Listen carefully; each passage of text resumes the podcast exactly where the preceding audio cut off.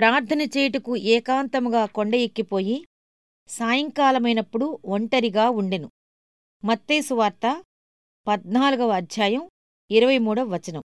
ఇస్రాయేలీయుల సబ్బాతులోని విశేషమేమంటే దాని ప్రశాంతత విశ్రాంతి దాని పరిశుద్ధమైన శాంతి.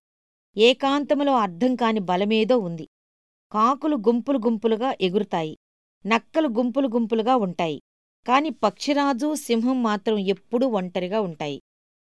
హడావుడిలో శబ్దంలో శక్తి లేదు.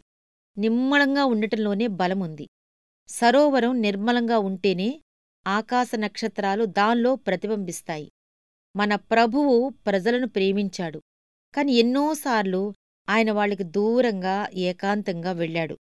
సాయంత్రమయ్యేసరికి జనసమూహాల నుండి దూరంగా వెళ్ళిపోయేవాడు. ఆయన సేవంతా సముద్రతీర ప్రాంతాల్లోని పట్టణాల్లో జరిగింది. కాని కొండ ప్రాంతాలను ఆయన ఎక్కువ ఇష్టపడ్డాడు. చాలాసార్లు రాత్రివేళల్లో ఆయన ఆ కొండల ప్రశాంతతలోకి వెళ్ళాడు. ఈ రోజుల్లో ముఖ్యంగా మనకు కావలసింది ఏమిటంటే మన ప్రభువుతో ఏకాంతంగా వెళ్ళడం. ఆయన పాదాల చెంత ఆయన సన్నిధిలో కూర్చోవడం. ధ్యానం అనే కళను అందరం మర్చిపోయాం.